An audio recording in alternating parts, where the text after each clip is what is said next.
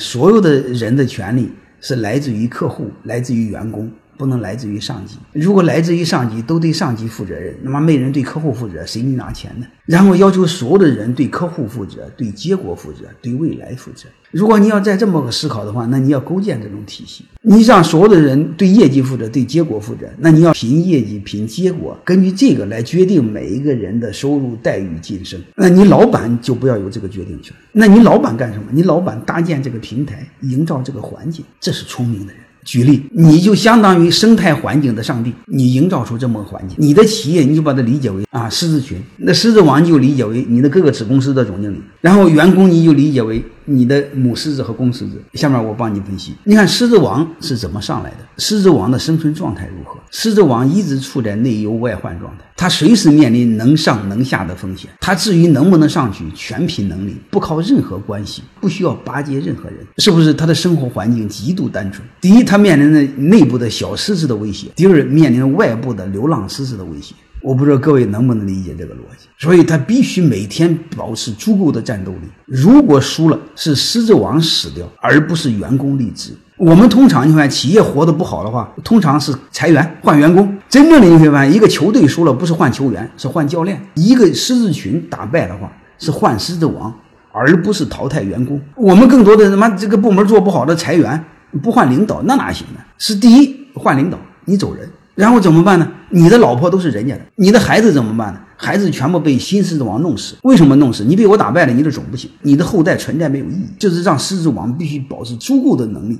足够的生命状态。我们再看小狮子，就你可以理解为试用期的员工。小狮子一出生就内忧外患，你会发现小狮子出生一定是母狮子把它放在很偏远的一个地方，活过一个月左右还多长时间？就是会跑了，他妈才把它带到狮子群里头。为什么他不在狮子群里边出生？因为他必须会跑会蹦的时候才能带到种群里，要不然的话，那个小的时候很早就被弄死了。所以他一出生他就面临着风险，面临威胁。同时他必须尽快长大，因为他不尽快长大，他爹被别人灭了，新爹就会把他给灭掉。还有一个母狮子，你会发现一个现象：母狮子永远追随最强大的公狮子，它从不讲什么情感呀、道德呀、爱情啊、亲情啊。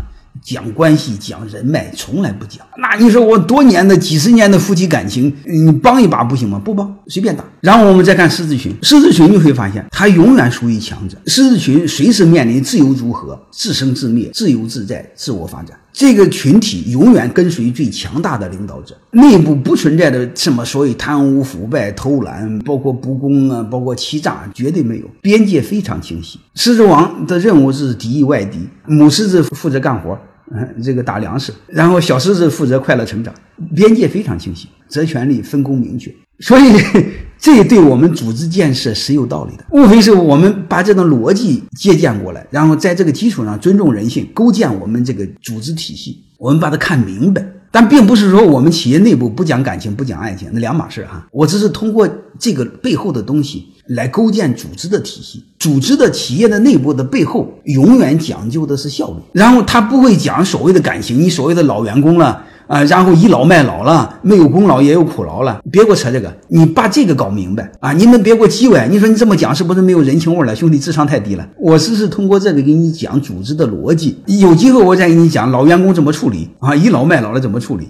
我研究这玩意儿我还不懂吗？就怎么给他金色降落伞，怎么安抚老员工，那是下一步的事儿。我们的组织永远是效率第一，竞争力第一，要不然你活不下来，种群都灭种了。你不能因为一两个个体把一个种族都没了，这个是我们要去考虑的。好了，这个具体我就不聊了。具体的话，你就听听我的那个直播课《顶层设计》，然后那个里边我会讲自主经营的设计、股权的设计，包括顶层的设计。你想象你的企业应该是什么样？应该基于什么逻辑？基于什么理论？你尝试去构建的。即便是现在不好，是什么？是基于什么逻辑？基于什么假设？你怎么调整？我们都要有这种思考。你不要误脑子，老是天天学别人的雕虫小技，那个毫无意义。欢迎各位同学的收听，可以联系助理加入马老师学习交流群：幺八九六三四五八四八零。